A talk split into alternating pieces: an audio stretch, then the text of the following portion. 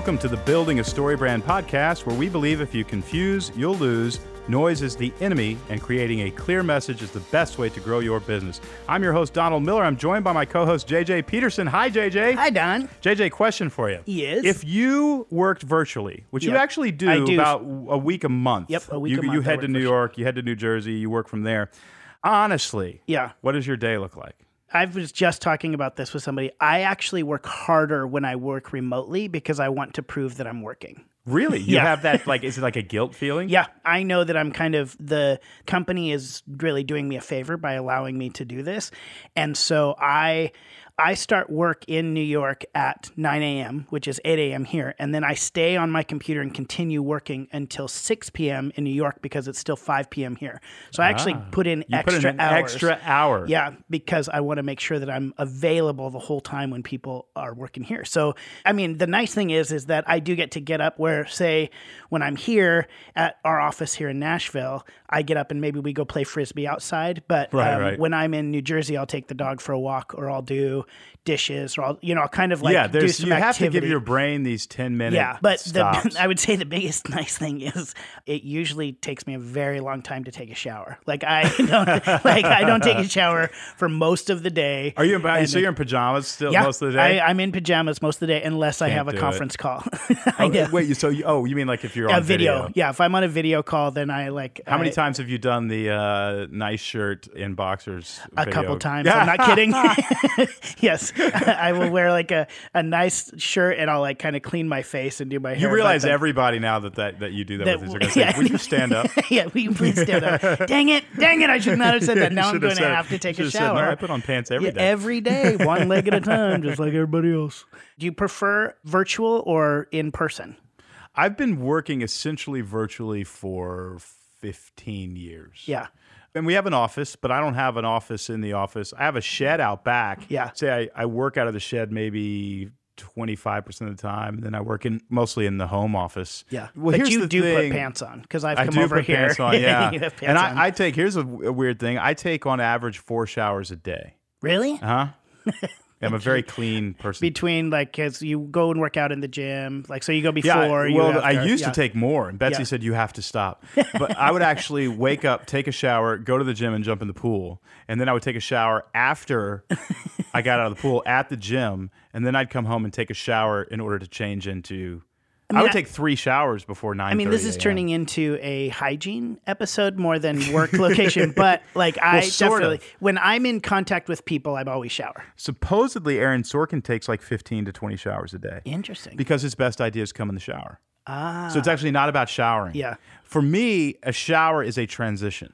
Interesting. So if I'm transitioning Okay. from any sort of work to another kind of work, Yeah. if I change clothes, I take a shower and the day starts over at that point. that's interesting because when I'm in, of the virtual workspace. Well, when I'm in the office, when I want to transition, I walk out of my office and just like either get some water, something to walk back in because doorways also act as transition. Isn't that weird? and so I f- do. I physically, when I'm done with a project or a meeting, I get up out of my office, I walk out, grab a drink of water or a snack, and then I walk back in, and it's a new task. Here's the meta point because people are wondering where are you going with this interview.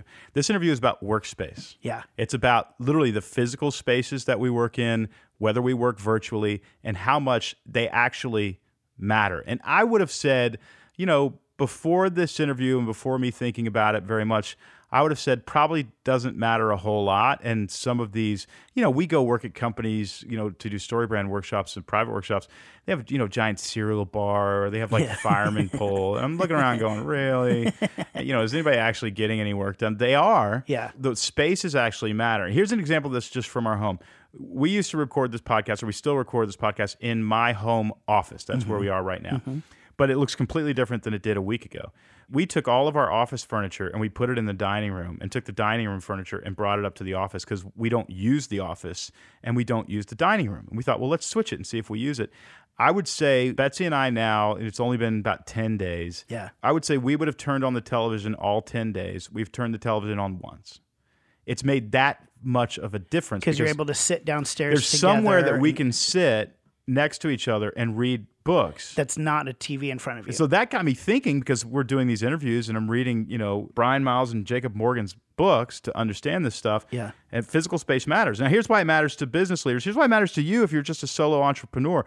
What if you could move your desk somewhere, move a chair somewhere, move a lamp somewhere, and become more productive automatically? yeah. Would you do it? Yeah. And have an easier time getting work done?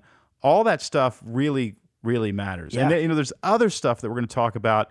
If you're running a company, and like StoryBrand is, JJ, you know, we're in negotiations to build an office in downtown Nashville. Yeah. You know, we're growing. We got to do something.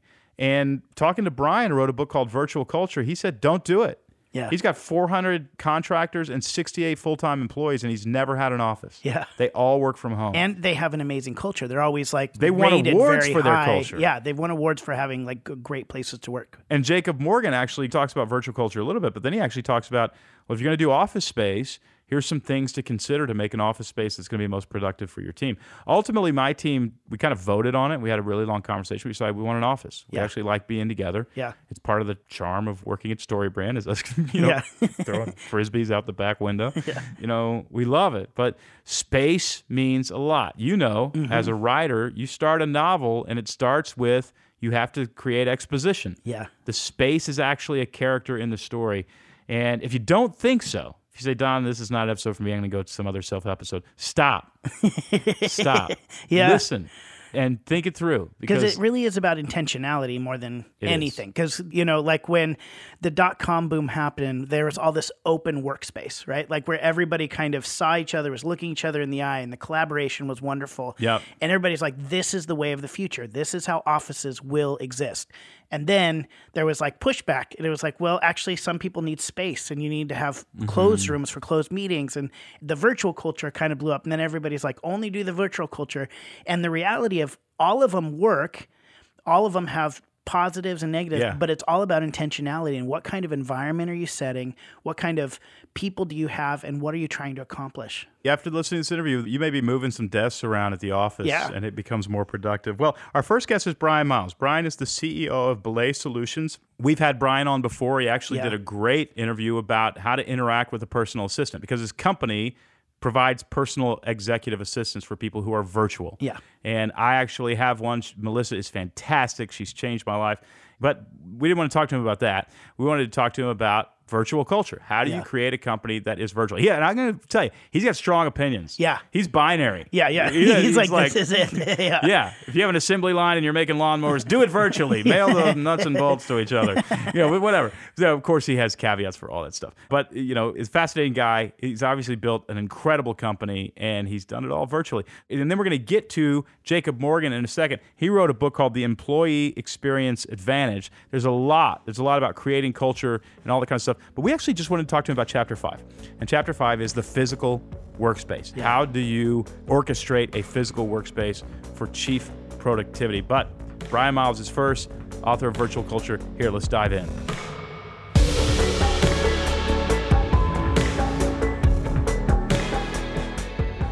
Bryan, welcome back. Thrilled to be here. We've had only a limited number of guests on twice. Yes. You are in rarefied air. That is awesome. And last time we talked, we talked about how to get the most out of your relationship with your virtual assistant, with your assistant. And now we're going to talk about something completely different because you've got this book out called Virtual Culture The Way We Work Doesn't Work Anymore.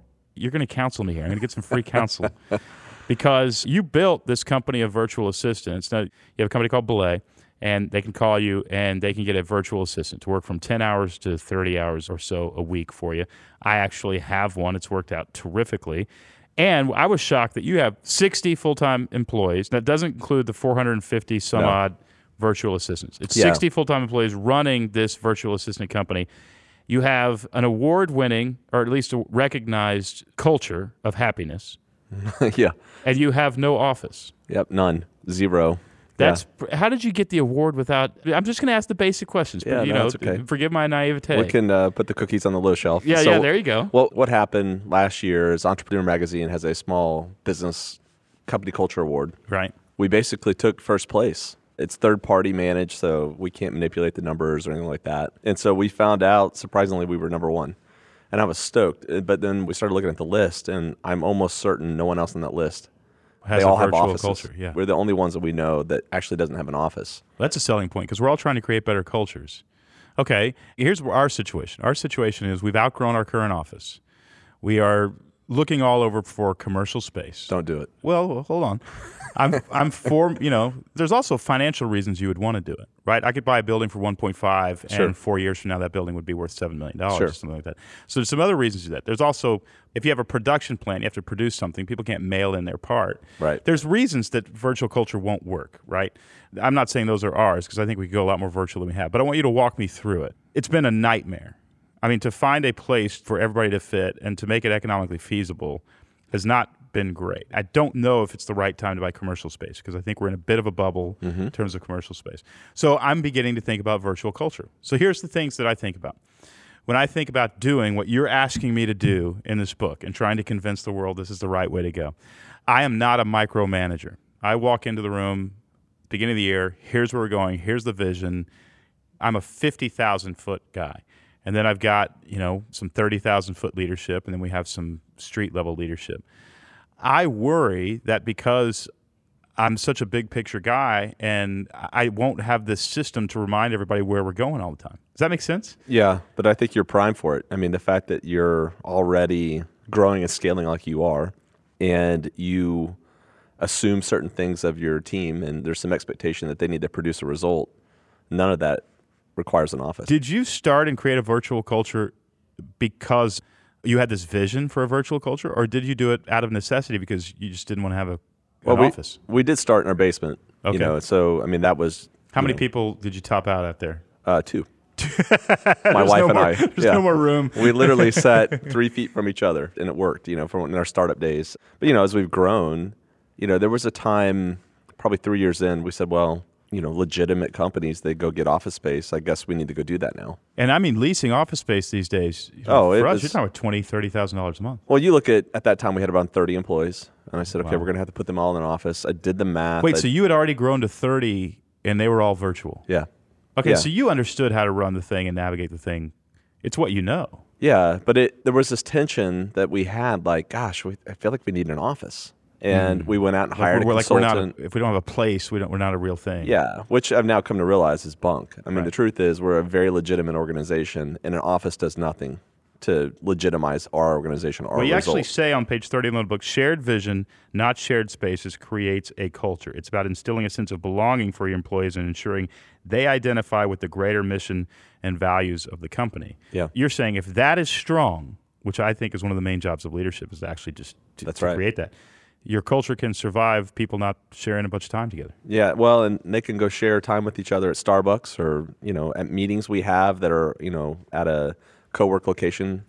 Or Are you whatever. finding that you're having to do more of those, sort of more of vision reminder meetings because there's not, you know, core values painted on the wall of some office? No, our teams they do get together for you know role specific things, but you know quarterly we are getting together in some way, shape, or form as a corporate team, and our corporate team against our sixty employees, and those are all non-client facing roles. So you know myself or marketing, sales, HR, legal, you know whatever. I mean we're all kind of corporate folks. Yeah. They're getting together quarterly to talk through, hey, this is where we're headed, this is where we've been, teams collaborate or so forth. But then individually they can get together for lunch or you know, the sales team's always meeting to review quota or, you know, their pipeline. I mean, they're doing things that like any other company would. Yeah. Uh, but a lot of that's done on Zoom, you know, because they don't need to get out and go into an office to do that. Maybe part of my hesitancy, and I think we're just going to have to go this way, to be honest with you. But I think part of my hesitancy is I spent years as a writer, and I know how it is to structure your day as a writer. There's an amount of work I need to get done today, and you wake up, you say, well, I don't want to do it right now. I think I'm going to walk the dog because I got all day to do this. I'm going to walk the dog down by the river. You come back, somebody calls, says, "Hey, you want to grab lunch?" And you're like, "Oh, geez, you know, I only have 90 minutes until I'm supposed to meet that person for lunch. I probably won't dive in." And then you have lunch. then you come back from lunch, like, "She's kind of nappy." I mean, I had a lot of carbs at Yeah. lunch. Should, probably shouldn't have had those carbs, but I knew I was going to write today. So you kind of nap and you wake up. You're a little groggy when you wake up, so you watch a little bit of TV. Pretty soon it's four o'clock, and maybe I'm projecting that my old writing Yeah. life. Now I don't. That doesn't happen to me anymore. Yeah. And that's not true of most people that work from home. Repeat that. I mean, did you discover that, or how did you figure that out? That most people were not, in fact, stealing your time, because that's a traditional way that people are going to view this. And I think that's an old corporate dogma that's just not there. I mean, this notion that if I can't see you, I can't control you. that type of thing, that assumption that if I can't see them, then are they really working? That's just not there. I mean, most people that work from home, they've come from amazing corporate backgrounds. Yeah, you talk about this on page 51. There is a lack of trust among employees in corporate America. Their default is suspicion. When there is trust, you will see a healthier bottom line. I see how happy my employees are to work here, and I see how it translates directly into our success. Yeah. Is there a type of person who can lead a virtual company and a type of person who cannot? That's a great question. I know for I mean, are there just some people you're going, hey, this person shouldn't run a virtual culture because they're just going Yeah. to end up in the hospital? people that must be around other people all the time probably should put an office in, you know, or if you're a, a person that's always suspicious, you should have an office. I mean, Is there a hybrid where you have, you know, sort of a shared workspace where people can or cannot be there? Doesn't matter. yeah. Have you yeah. seen that work? Yeah, we do it, but we don't have an actual office. We have a membership to a co-work location in Atlanta called Roam. Uh, and your people have memberships and they Yeah. can go and meet go in their there? work. You know, maybe there's someone hanging sheetrock at their house. You know, and they need a place to go that work that's quiet, or maybe they need to go meet a coworker. Yeah. You know, to collaborate on something, or maybe they just are sick of their house. Yeah. You know, they can go somewhere else and do that, and that's already kind of available to them. Okay. I want to talk about the kind of person you want to hire. I want to end with that. But before we get there, I want to talk about how you organize your actual, the instructive part of running a company. I mean, how do you vision cast, break down that vision into assignment, and keep everybody accountable to run those up? How would you run four disciplines of execution or the Rockefeller scaling up Yeah. system? How would you do that in a virtual culture? Well, we've had the scale, Yeah. which means that you know Shannon and myself we've had to replicate ourselves and then get out of the way. So I think it starts with really clear expectations of what's expected of them. We follow the Dave Ramsey model of the KRAs, the key result areas. Right. We put a lot of clarity around what winning looks like for each specific role. Do you and your wife, you're co-CEOs of this Mm-hmm. company, do you guys sit and do that, or do you have people who decide what the KRAs are for you? Well, the managers leading those folks now do that. In the early days, and they report back did. to you. Those are your key reports. Our managers report up to our leadership team. Okay. And then our ultimately then the two officers of our business, our COO and CFO, report up to Shannon and myself. Okay, gotcha. I mean, in the early days though, we created But there's a chain of command where people sure. don't get lost. Oh yeah, I mean it's a company with an org chart. It's really clear who reports to who. I would think if you don't have that, and I would actually say there's a connection between people who are resisting what you're talking about right now and organization. Oh yeah, that people who aren't organized, who I could go to their employees and say, hey, what were you supposed to get done this week? Well, I'm not actually sure. You know, the priorities here are this and that. The problem is probably not that you need everybody in the same room. It's that people don't know what they're supposed to be doing. yeah. And for me, grown-ups like to be trusted, and grown-ups, you know, hopefully the people that you're hiring to join your organization, they should be result-oriented, but. We want to just give them a clear path to make sure that they know what winning looks like in the role. I don't want them to ever end their day and go, "Gosh, I wonder if I'm moving the dial for the company." You know, I don't think that just because somebody doesn't want a virtual culture means they don't trust people. Yeah, I think it's also because there are things that come up when people are working together that can be addressed that they would have never known about if they weren't in the same room. yeah, Does that make sense? Yeah, Is there an argument for that? yeah. The opposite side of that is distraction. You know, and what do you mean by that? Well, I mean, I meet a lot of folks that are incredibly distracted at work. And hmm. so they'll say, I get my best work done at home. Oh, yeah, yeah. You know, I hear that from leaders all the time. Yeah. And I think that what happens is a lot of companies pay for culture unnecessarily. They're putting a lot of premium on culture when someone needs to get some work done Yeah. and produce a result. And, And the truth is, you look at Amazon in Seattle, and you look at Google, and you look at you know half of Silicon Valley. They're trying to make the office feel like home. yeah, I mean, There's they're like a giant cereal bar and a kitchen. Yeah, nap Mom pods, is there to cook for beer you. fridges. Yeah, yeah. exactly. it'd be fun to work there for a while, but I think those are all just. But I mean, they're trying to create a virtual culture. They're trying to, but they're just doing it with a building. Well, I mean, if you remember they don't need to do Yahoo, you know, a few years back, you know, Marissa Mayer basically said, "Hey, everybody back in the office." Hmm. And then what happened was that everybody begrudgingly did that, and then a lot of their leadership left. A lot of leaders that had to come back in the office bolted, yeah, and they're gone. And I see that happening in other organizations because once a person's worked off their back deck, they're ruined. Hmm.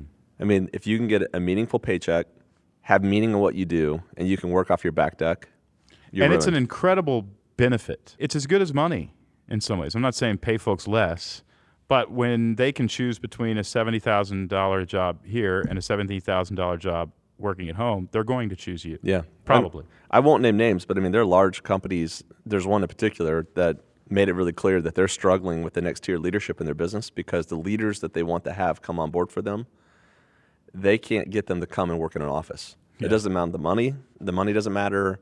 the fact that they have to come in an office 40 hours a week, they're not coming in. And so they have a leadership deficit that's growing because of that. I would also think, hey, I've got a riding shed in my backyard. Yeah. And the riding shed is where I, you've seen it, it's where I do my writing.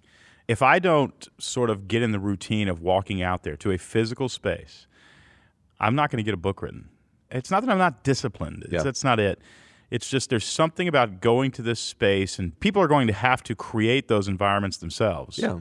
They're going to get the work done. And they do. I mean, first off, we try and find people that value working from home. yeah. I mean, that's if, Right, You know, right, like obviously. if you're uh, you know an extrovert and you've got to be around people all the time, you know, you're the life of the party, and you've got to go to an environment like that every day. Well, the problem know. with that person is they're stealing everybody else's time in the office. They're the distraction. Yeah. they are the problem. Uh, I want introverts quietly working in an office. Those are a perfect world. we don't say much, but we get a lot done. exactly. We don't know each other's names. But I would say the other thing too is, I mean, most people have 100 square feet in their home that they call their home office. Yeah. That was the thing we got to when we, Shannon and I are going to drop 100 grand on a lease first year, another 100 grand to upfit this thing for 30 people. Or we can just acknowledge that everybody's got 100 square feet in their house right. in an ever growing scaling capacity. I could literally tomorrow say we're hiring double our workforce and I have zero concern about real estate. Let's talk. Let's space. talk really practically here for a second. Have you ever done the numbers on sixty people and what you're saving every year by not having? Because we're all thinking about loss. We're thinking about Yeah. opportunity cost. Yeah. We're thinking about I'm going to lose X amount of hours from people by not being able to manage them. Yeah, I actually have. So Uh, what's the the 200 grand a year? Two hundred thousand dollars a year. Yeah. I mean, because you, you look at what a cost per square looks like in Atlanta, Yeah. then it's not just that. They got to have a desk. They got to have clean drinking water while they're there. Mm-hmm. They are going to need to have the place heated. Then you're going to have to have fun things like ping pong tables. And, And, then, there's, there's, going to be markers. that you've got to. Yeah, security I would think it's more than two hundred grand. It's a ton. And then not only that, it's their gasoline. You're not paying that, but that is an expense. They're Yeah. paying it. Yeah. Their gasoline to get there. Yeah. I mean, we're actually being better on the environment because we're asking people not to come in the office. There you go. Yeah. Okay, before we get to the type of person that you want to hire, you guys have a fun culture. People love. We do. You guys get together and party. we do. you do things. Yeah. Tell me how you create a not just the systematic, you know, chain of command. Everybody knows what they're doing. Stuff. How do you create the kind of bond that I think? I don't think anybody's owed it, but at the same time, why not? It's just a blast anyway. If you to have fun with the people that you're working. How'd you guys create that? What do you do? What specific things do you do? Well, I think early on we realized that because we're not in an office every day, we do need to find times and places for genuine connection. Right. To get to know folks in a, in a deeper capacity. And um, early on, that was renting a small cabin in the North Georgia mountains. Hmm. And obviously, as we've grown, we're now renting out hotels, and you know, it's it's And getting how, more how costly. often do you do that? So basically, like little retreats where you're. Yeah, and they're called summits. Yeah. one to two times a year, and then to offset those, we'll do the quarterly. We call them one days, where we get everybody together and cast vision, collaborate, and so forth. But at our summits, you know, we bring in guest speakers.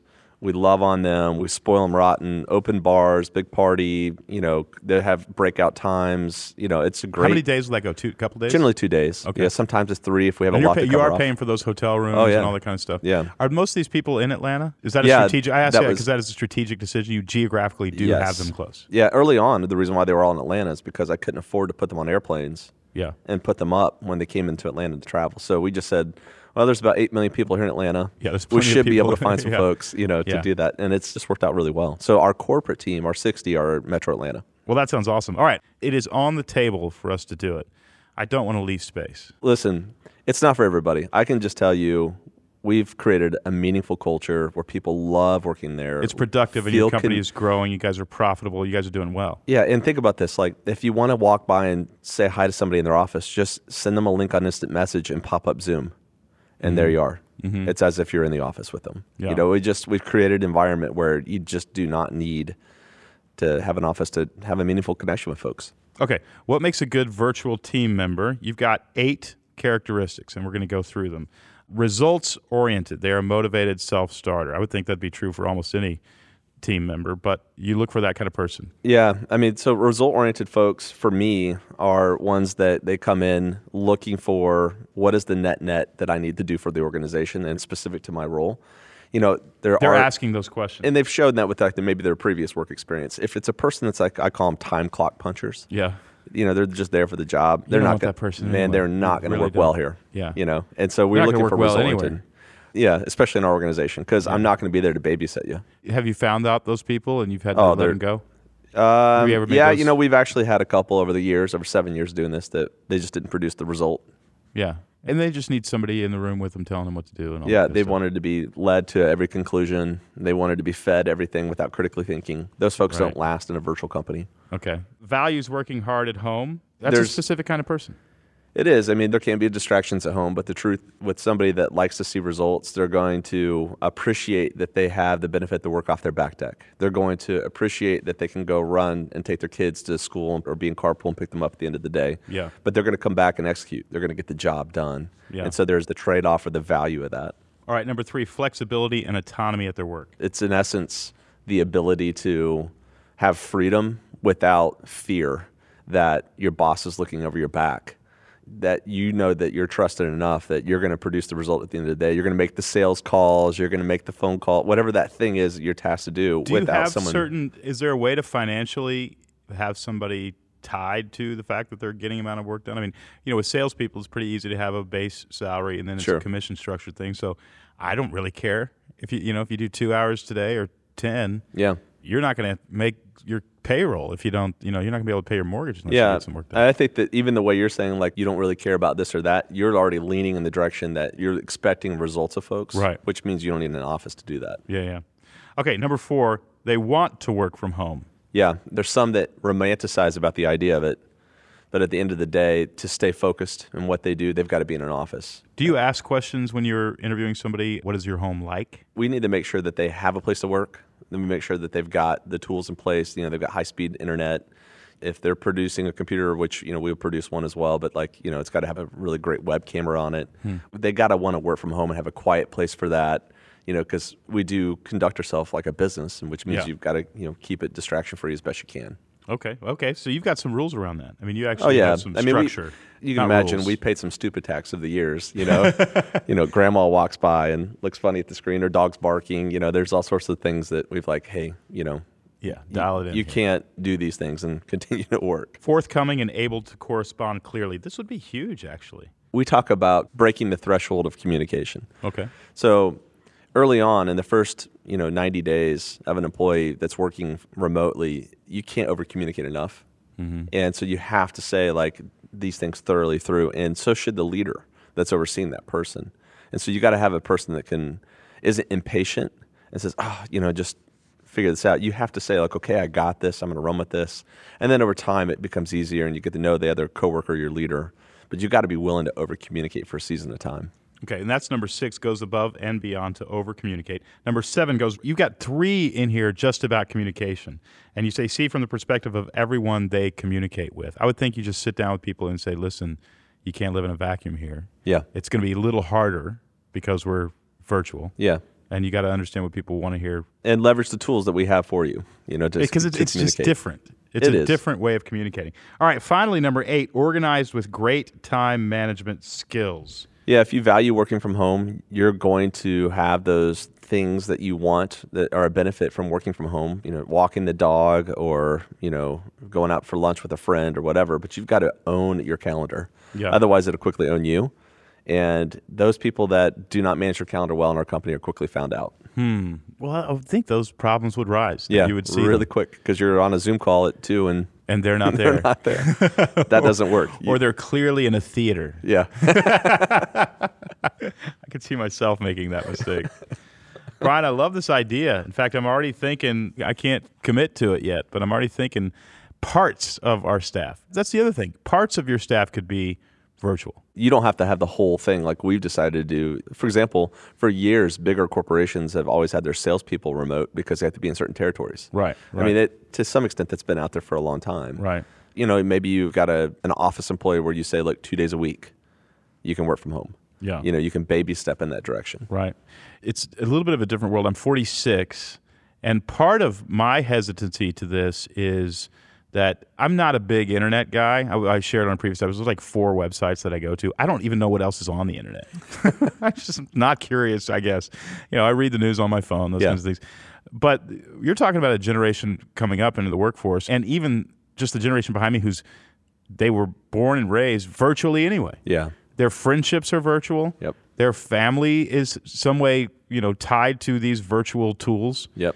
This is how they live life. They're way more fluid. The other thing is, I'm 100% in agreement because I've just studied my own life enough to know four hours of one kind of work is worth 20 hours of another. That you Yeah. just can't always, I can't walk into a room and have genius right there, right? There's other things at play. And I uh, pretty much am never not working and often am never really working. You know what I mean? It's Yeah, I just, do. Here's what I'm trying to say. A lot of leaders out there are going, but I want to make sure I get my eight hours.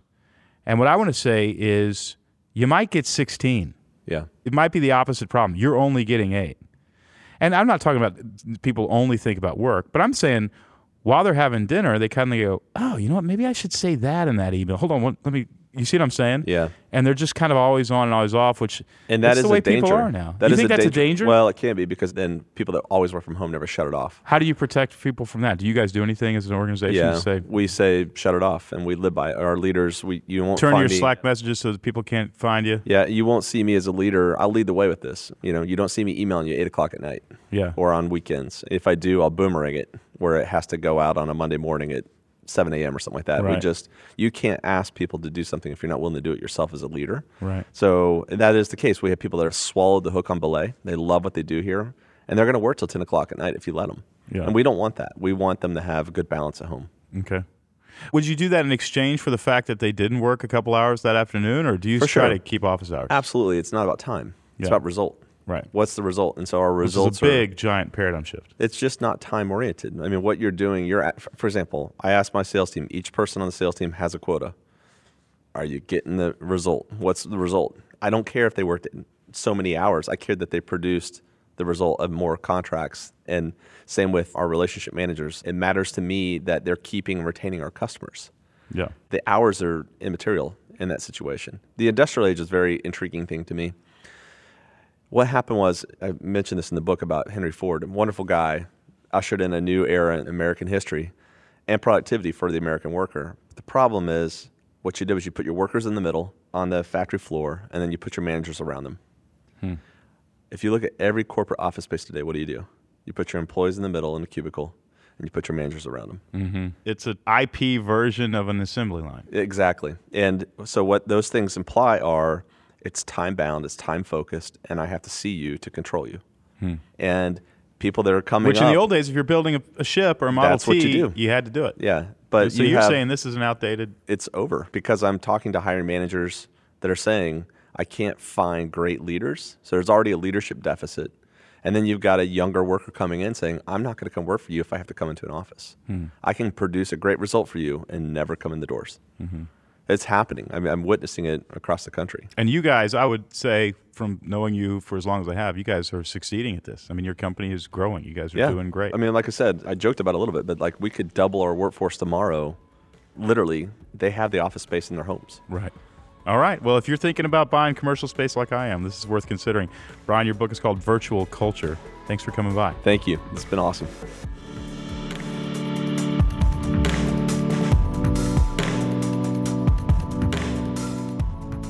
Yeah, he's got strong opinions. Yeah, yeah, and it works for them. It works really well for them. It works incredibly Yeah. well, and I think it would work for a lot of. And you know what? I think we could make it work too. I would really miss you guys. That's I think the big part of it is Really, that my- my heart would we sink a little we do allow so, our employees to take some virtual days, and there are some of our even our salespeople who are on the phone all the They time. They have to take they- virtual yeah. days 'cause we don't have the room. yeah, so they they work from home, but even they like are saying, "I want to be in here as much as possible because Yeah. I miss when we're not together." I know it's fun. Sometimes I th- actually think we'd be. Bryan's right. We would be more productive If we worked if we worked virtually. but it's like we're willing to take the hit. Yeah, yeah, yeah. Anyway, so Jacob Morgan is our next guest, and Jacob, like I said, wrote a book called The Employee Experience Advantage. It's about a lot of things. It's actually terrific. It's a textbook. Yeah. This is a rich, not a heavy read, but it's well researched. It's Yeah. the sort of thing that he could walk into Harvard and actually teach this. I just wanted to talk to him though about chapter five, and chapter five is about the physical workspace. And so he's not going to counter what Bryan said because virtual work is part of what he's talking about, but he's got some other options for us. So here's my conversation with Jacob Morgan.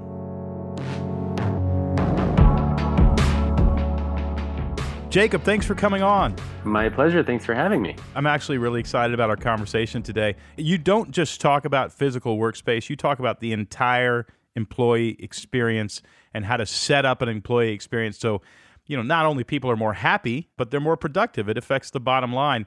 And you got a lot of stuff on that. But you have a chapter in your book, The Employee Experience Advantage, about the physical workspace. What are the things that people are doing today to make their employees more happy, and what are they getting out of it? Well, so there are three broad environments. I know that we're going to talk a little bit more about physical space, but there are three broad environments which uh, the world's top companies are focusing on, and these are culture, technology, and physical space.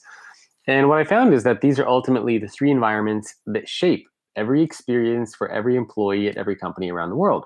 So, as an organization, if you want to create a great place to work, create an environment where people actually want to show up, you have to focus on those three things culture, basically how employees feel, technology, the tools and resources that employees have to do their jobs, and physical space, which is exactly what it sounds like. It's the environments in which employees work. And this is true whether they are in a co working spot, whether they are working from home, or whether they are working from a corporate location. But what I found when it comes to physical space, there are a couple, I guess you could say, criteria or metrics that I've found that are pretty good indicators to determine if an organization has a great physical space. The first thing that you start to notice, assuming that the policy allows this, is that you see a lot of your employees who want to bring in friends and family members to show off the space a lot of organizations, for example, Airbnb, Facebook, LinkedIn, you know, they have a bring your parent to work day, bring your friend to work day. In fact, anytime you want to have lunch at some of these places like Google, these employees are encouraged to bring in your friends, let them have lunch here.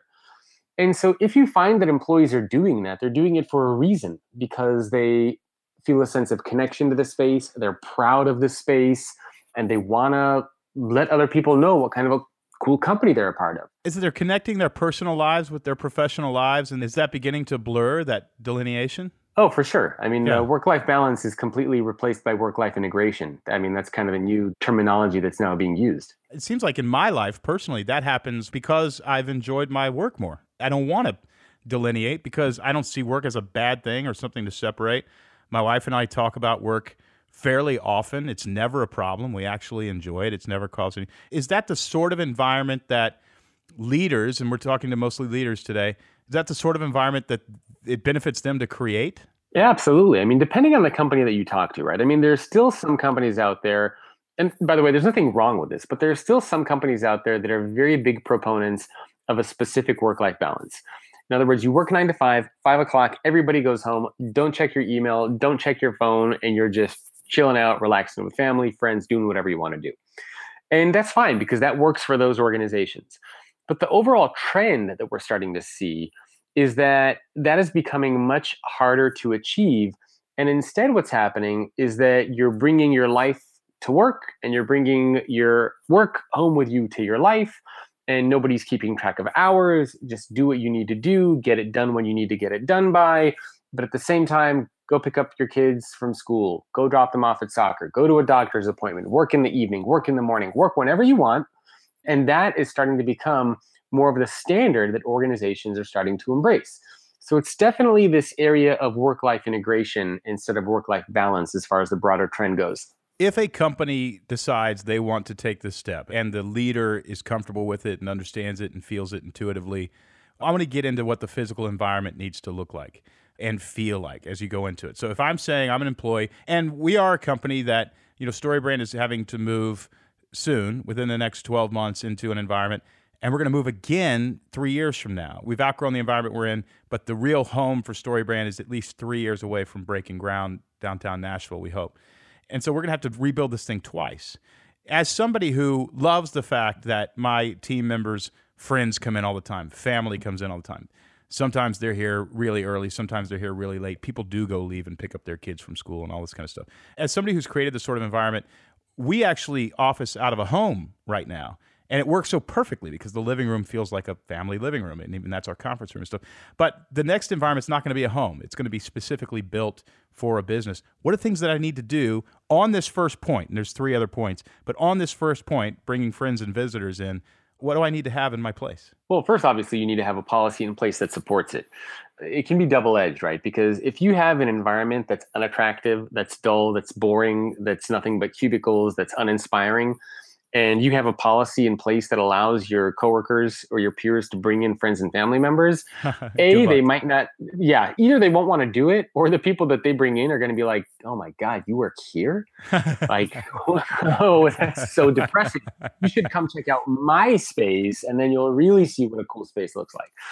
So this works only if your organization has truly made the investment in, into creating a space that employees actually want. Now, it's really hard to say what are the kind of the common things that you should put into every office. The broad trend is that we're seeing a lot of physical spaces that feel a little bit more like home. I mean, you talked about this uh, with your space as well. Your living room feels like a home living room. So if you walk into a lot of these organizations, they're doing a good job of this. You feel kind of like you're at home. Like you feel like you're in a living room. You feel like you're in your home kitchen. You feel like you get to lounge. You feel like you're outside in your garden. So this blending of work and life is really crucial. So if I was building a space for my employees, one of the things that I would probably want to find out the most is what do they care about and what do they value? How do they work? You should never design things for your employees. You should always design things with your employees. I've heard countless stories of organizations that have made very large investments into designing certain spaces, and employees either don't use the spaces or they provide negative feedback on the spaces that usually happens when a small group of people comes together and says, We're going to redesign the space. This is what it's going to look like. And the employees usually say, Hey, how about you ask us what we think, what we care about? So the first step for me would be, if I was doing this, is to have some conversations with my people and say, Look, we're thinking about redesigning our space. What would you like to see in it? I mean, what would make you feel like you want to come to this office more often? What would make you feel more engaged and empowered and inspired?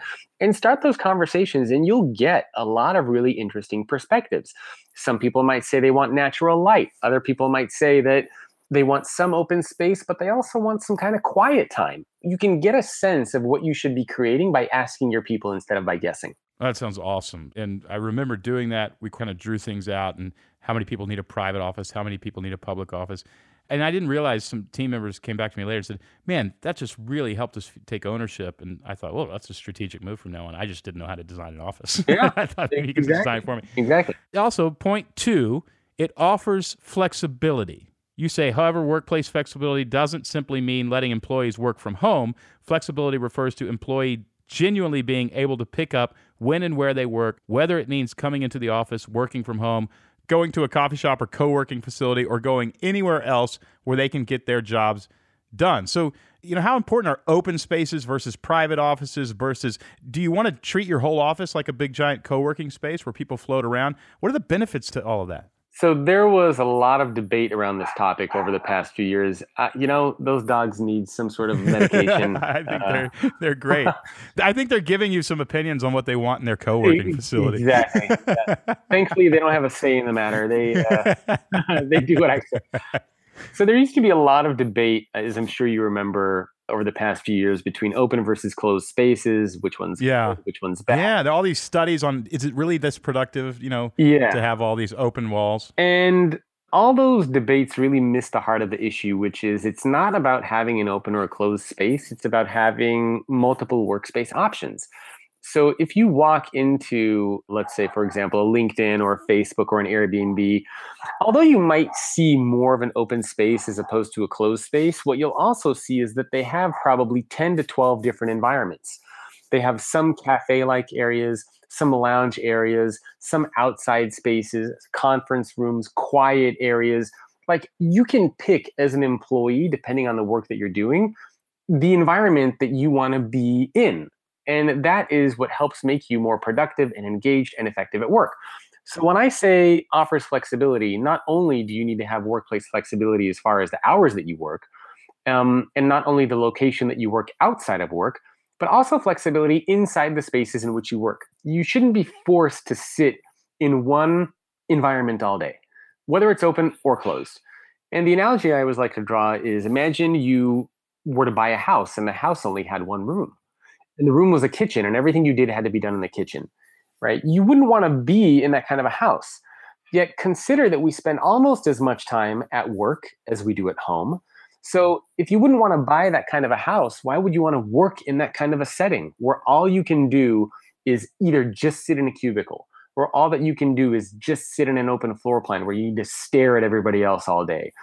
I mean, wouldn't it be better if you could, you know, maybe you want energy from other people, so you're going to start off your morning working in that open environment, and then later you like you really need to get some focused work done, so you go into like a little quiet area, you know, put on headphones and you're kind of isolated. And then later on in the day, you want that energy again. So maybe you go sit outside, right? You can be flexible with these different types of workspace options. And that is what a lot of the world's leading organizations are actually doing. I remember reading a uh, article about CBRE, a commercial real estate firm, and they redesigned their spaces in Los Angeles, one of their huge buildings. And if I recall correctly, they created a new building that I think had 16 different floor plans that wow. employees can pick from. Huh. And there was also a study that was done by a company called Leesman based in the UK. And they found that during the course of a typical day, an employee can perform up to 21 different types of activities. So if you're doing all these different types of activities, it only makes sense that you should be able to have some customization over where those activities get done. So, huge believer in workplace flexibility and also a huge believer in leveraging multiple workspace options at work. Even as you're speaking, I'm redesigning this whole thing in my brain. It's really fun, but I geek out on this stuff. Okay, the organization should reflect your values. And I'm always curious about this because most organizations would say, well, you know, we paint our values on the wall, right? And there's 12 different values, and it's all done in poetic language that nobody actually remembers. It's like a communist manifesto that people can't actually remember. Yeah. And I love Ken Blanchard's work where he says you can only have three company values. If you have a fourth, nobody will remember any of them. How do you get the simplicity of your company values embedded, baked into the physical structure of your surroundings? You bring up a great point, and we see this all the time. In fact, there's a classic scene in the movie Office Space where the employees are standing around their cubicles and you know there's a big banner over one of the employees' head that says, you know, is this good for the company? And I see this all the time where I walk into various offices and they always say, yes, our values are reflected. And they literally paint their values on the wall, they literally hang their values from the rafters. And then I always say, okay, that's nice, but that's not what I'm talking about here. Like you need to not just see the values in terms of like the words that are there but you need to see the manifestations of those values come to life. Yeah. So typical values are things like fun trust transparency integrity innovation you know stuff like that. And so when i say your values are reflected in the space there's a simple test that i always like to encourage people to do and that's write down your values on a sheet of paper and walk around your physical space and see if those values come to life. If fun is one of your values, do you walk around your space and see people having fun or are they like holding their head in their hands crying or is there like, even a place for them to have fun? Is there something yeah. in the building that's fun that's playful? Exactly. So i remember i was giving a talk once somebody raised their hands and they said you know one of our values is doing the right thing. How do you manifest that in a physical space? And i was like oh man i have no clue and then somebody else raised their hand and they said you know that's also our value and we do that in a couple different ways we have sustainable recycling on site. We bring in various speakers to help encourage and educate us about doing the right thing. Battery recycling was a huge thing that they did. And so by doing the right thing, they actually made their physical space like a place for people to recycle batteries. And so you see that come to life because doing the right thing and you're kind of like, yeah, I got to solve this technology I need to get rid of. What do I do with it? Well, the right thing would be to take it to a facility, but I have that facility here on site. So there are all sorts of creative things that you can do to help make sure that those values are manifested. But if they're not manifested, then your values are, I mean, they're useless, at least in the eyes of your employees. Yeah. Jacob, you've kind of already hit point four, which is multiple workspace options. But, you know, earlier in this podcast, we actually talked to Bryan Miles, and he uh, wrote a book called Virtual Culture. And Bryan employs 68 full time people and 450 remote contractors, and he's never had an office. And he likes it, and he talks about how to do that. I actually talked to my staff about that and said, Would anybody here be interested in just going virtual, that we actually don't have an office? And they weren't. They wanted a physical space. And it's a little bit different. Bryan's business is mostly dealing with moms who are at home and want a third option, a career to be able to work from home. So, you know, he does that. I'm curious though, getting back to your point, which is your fourth point that we've already talked a little bit about having multiple workspace options. Talk to me about the relationship between a physical space and people working from home. For instance, I have one sales rep who comes in, we're limited on space. So he really only comes in a couple days a week And that's basically to embed himself into the culture. We enjoy time with him, he enjoys time with us. The other three days a week, he works from home. And so it's this hybrid of virtual, physical space. Have you seen more companies doing that sort of thing? Yeah, absolutely. So lots of organizations are doing that. And so there are a couple of things to keep in mind when it comes to uh, remote or virtual employees, whether part time or full time. So, first, at the very onset, when those employees are hired, they need to be the types of employees that thrive in that kind of an environment. So, if you take an employee who was always full time and then all of a sudden you say, now you're going to be virtual, that might be a tough thing for them to adjust to. But if you take somebody that you're looking to hire and they're used to working in that kind of an environment, they can motivate themselves, they can push themselves, they don't need to be around people all day, then that's much easier. So, first thing to keep in mind is make sure that you hire and bring in the right person that is able to work in that kind of an environment. When we look at the physical space, when an employee is working at home or from a coffee shop, they control their physical space 100% right? When you show up to work, the company controls your space because they design what that looks like, they design the layout. So at home, you control that as the employee. So that's a good thing, right? You can do anything you want. You can have the dogs, you can take breaks when you want, go to the fridge when you want. Like it's easy. Now, as far as corporate culture goes, you want to make sure that employees feel like they're still connected and part of a team. So for those types of environments, I've seen organizations, of course, leverage technology, leverage video conferencing. I've seen organizations of course, bring in those employees into the office on a regular basis. They also give those employees privileges during conferences, right? Those employees get to speak first during conference calls. If you visit Upwork, for example, Upwork has walls of pictures of all of their remote employees so that the physical employees can know who these people are, who they're working with actually. So you can do certain things like that to help kind of bring in and foster that kind of corporate culture do regular check-ins make sure that you're constantly just like hey how's it going? What are you working on? Like you know you want to be that presence that's there. And i think if you follow those things it should be pretty easy and straightforward assuming again that the employee wants to work in that kind of an environment. There's so many ways to do this. I'm surprised that you know StoryBrand is about five years old now and it's my first company in which i've had more than 10 employees.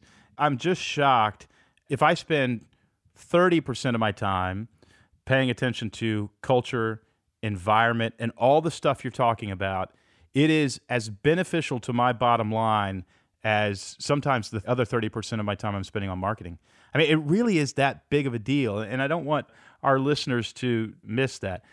Your team members coming to your environment and feeling great and loving it and even wanting to stay late. Not that I want them to stay late, but if there's cars in the parking lot at six o'clock on a Friday, that's saying to me something. That's saying, one, these people like each other. They may not be working, but they like each other and they want to hang out. And they like their work and they like the customers. You know, we forget that they're people who represent us in the marketplace and making them happy actually matters. Jacob, I think you've got to be one of the world's experts on this. The book is The Employee Experience Advantage. And I want to be real clear here this is a textbook. Your index on this is a mile long. This book is for any human resources person, anybody in business development, and anybody definitely who's about to spend a bunch of money on a building that may actually cost you more money than it ever makes you if you don't do it right. You've covered all the bases in this book. I hate to limit this interview to the physical space because you talk about an employee's reason for being, being reflected in the culture you talk about a lot of stuff in this book and congratulations on all your work. I think you know somebody like you you're not just creating better spaces for people to work you're creating better experiences in people's lives and i think that's connected to mental health and a lot of other things. Jacob thanks for giving us some of your time. Yeah of course. I appreciate the kind words. Uh, of course I, I try and i hope that the book and the index and and the research and a lot of these ideas and learnings from these world leading organizations will help kind of inspire people and get them to think in the right direction. I mean, that's ultimately what this is about. So I'm hoping that that's what people walk away with. Well, you're onto something.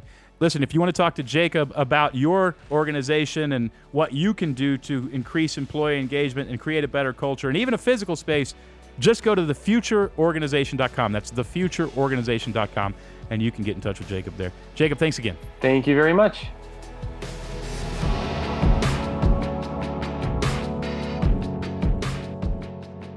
We're building an office. Yeah. And I'm curious. I mean, we've talked about this a little bit as a group. Yeah. But I've never heard from you, I don't think. What do you want in the office? What's your dream list of what goes into that office? there needs to be some space to socialize and Yes. food. Like Yeah. that has to be included. done. Um, because I already know what's coming in it, because it's going to have kind of a dual function. I'm really excited that there's a stage involved. There is a And stage. There's a sta- there's going to be a there's stage in our office. So there will be a number So, of so the audience knows we're building an event space Yeah. For another thing, and we're going to office in it yeah, for two years. but until the event space happens, then there will be plenty of talent shows on that stage and karaoke nights. I think we will grieve the day that we have to leave that Yeah, place. I do too. Although the downtown space is just, I can't tell people yet. Yeah, but- just stay tuned because the Yeah. downtown Nashville space, we literally put it on hold in order to get this opportunity. Hopefully, it works out. Yeah. but that's going to be incredible. But the new space, commercial kitchen. I know. It's for cereal it- it- bar mm. is a must. I've been to Pixar. I've been on a tour at Pixar, and their cereal bar is really fun. Is? Yeah, but I think for me, spaces that you can move about and be creative, so you're Yeah. not kind of cramped in one spot. I do like a private office. I'm the kind of person who needs kind of the door shut if there's a lot of distractions around me. That's actually really hard for me. But then I like to get out and be creative and move around Yeah. and be inspired And The big thing for me is like a living room. Yeah. I love the fact that our current office has a living room. Yeah. And it feels there's something family oriented about it. You know, Jacob and I just talked about that in the interview. It really works. So I hope this gave you some ideas about things that you can do in your office, hopefully on the cheap, to make a huge difference. And space really matters. It is a character in the story. Listen, if you haven't gone to 5minutemarketingmakeover.com yet, you want to. 5minutemarketingmakeover.com are three videos. I wish they were five minutes, but they're actually a little over five minutes. Three videos that will revolutionize your marketing. They're free. 5minutemarketingmakeover.com. We actually just replaced all three videos and we updated them with new incredible material, but it's the same website, 5minutemarketingmakeover.com. If you haven't gone there yet, it's a great place to start. And what we want to do is make you more money. I mean, that's really it. Just going to give you some really practical stuff to make you more money. And our thought is if we do that, you'll come back and you'll say, StoryBrand, what else you got? So test us out. See if we're good at what we're doing. I think you're going to realize some really good stuff about your marketing and get some practical tips to get you a return on your investment. Of course, your investment is nothing. So that's an easy one, but you're going to get a huge return anyway. Five minute marketing makeover.com. JJ, great episode. yeah, so mm-hmm. fun. All right. Music from this episode is by Andrew Bell. You can listen to Andrew's new record, Dive Deep, on Spotify or on iTunes. Thanks as always for listening to the Building a StoryBrand podcast, where we believe if you confuse, you'll lose. Noise is the enemy, and creating a clear message is the best way to grow your business.